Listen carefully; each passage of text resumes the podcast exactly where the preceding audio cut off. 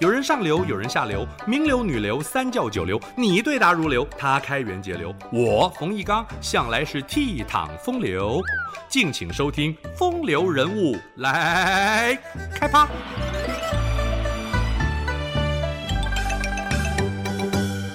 民以食为天，中国以农立国，一旦出现饥荒，就是动摇国本的祸源。看天吃饭的农业生产让人忐忑，雨多雨少都不好，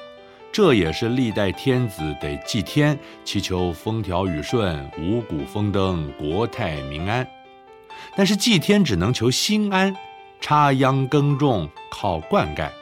被公认世上年代最久远、历经数千年仍在继续使用的大型水利工程，就是位于四川省的都江堰。都江堰的建造者是战国时期秦国的蜀郡太守李冰，他以道法自然、天人合一的道家精神为本，带着次子李二郎和大批民工合力展开这项水利工程，奠定四川成为天府之国的基础。四川地名的由来，从字面上解释，就是境内贯穿着长江、嘉陵江、岷江和沱江四条河川。不论这个说法是否绝对准确，其中的意涵是四川是一个水系丰富、江河纵横的地区，但是盆地周围是山，中央低洼，水流湍急的岷江被当地居民视为悬河。岷江从陡坡一注入成都平原，水流速度骤然减缓，造成大量的泥沙沉积，河道因而阻塞，雨季来临，泛滥成灾势不可免。如果雨量不足，则又出现旱象，这种非旱即涝的循环，人民苦不堪言。战国之前的古蜀国，物资充裕而神秘，著名的三星堆文明便在此地出土，被赞誉为世界第9大奇迹。战国中期的秦惠文王将蜀地纳入版图，儿子秦昭襄王继位，李冰担任蜀郡太守，当时是西元前256年。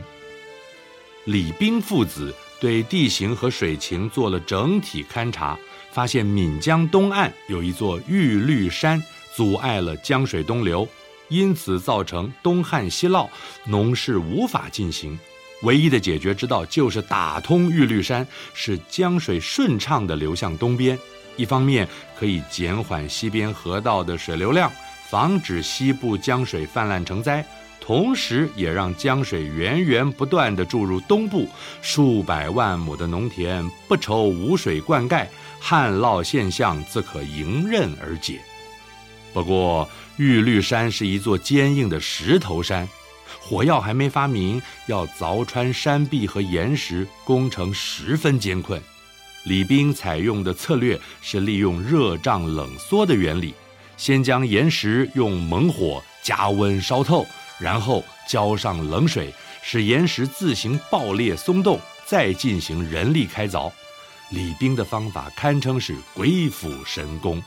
历经数十年的努力，终于在玉律山末端凿出了一个山口。由于形状酷似瓶口，所以取名为宝瓶口。为了控制江水的流量，让水流顺利地通过宝瓶口，还必须把岷江分成内外2江，于是设计了以分鱼嘴展开岷江的分水工程。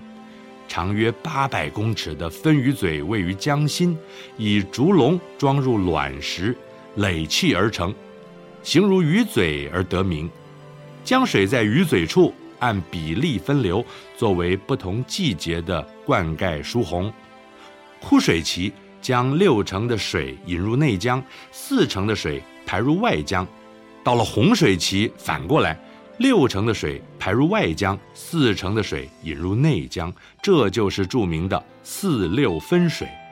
此外，李冰又建造了飞沙堰，加强泥沙的过滤，具有泄洪、排沙和调节水量的功能。再搭配类似控制闸的保平口，引水入渠，并且妥善地控制河水流量，再顺着地形走势分成大小不一的渠道，形成大范围的自流灌溉体系，孕育出成都平原的沃野千里、良田万顷。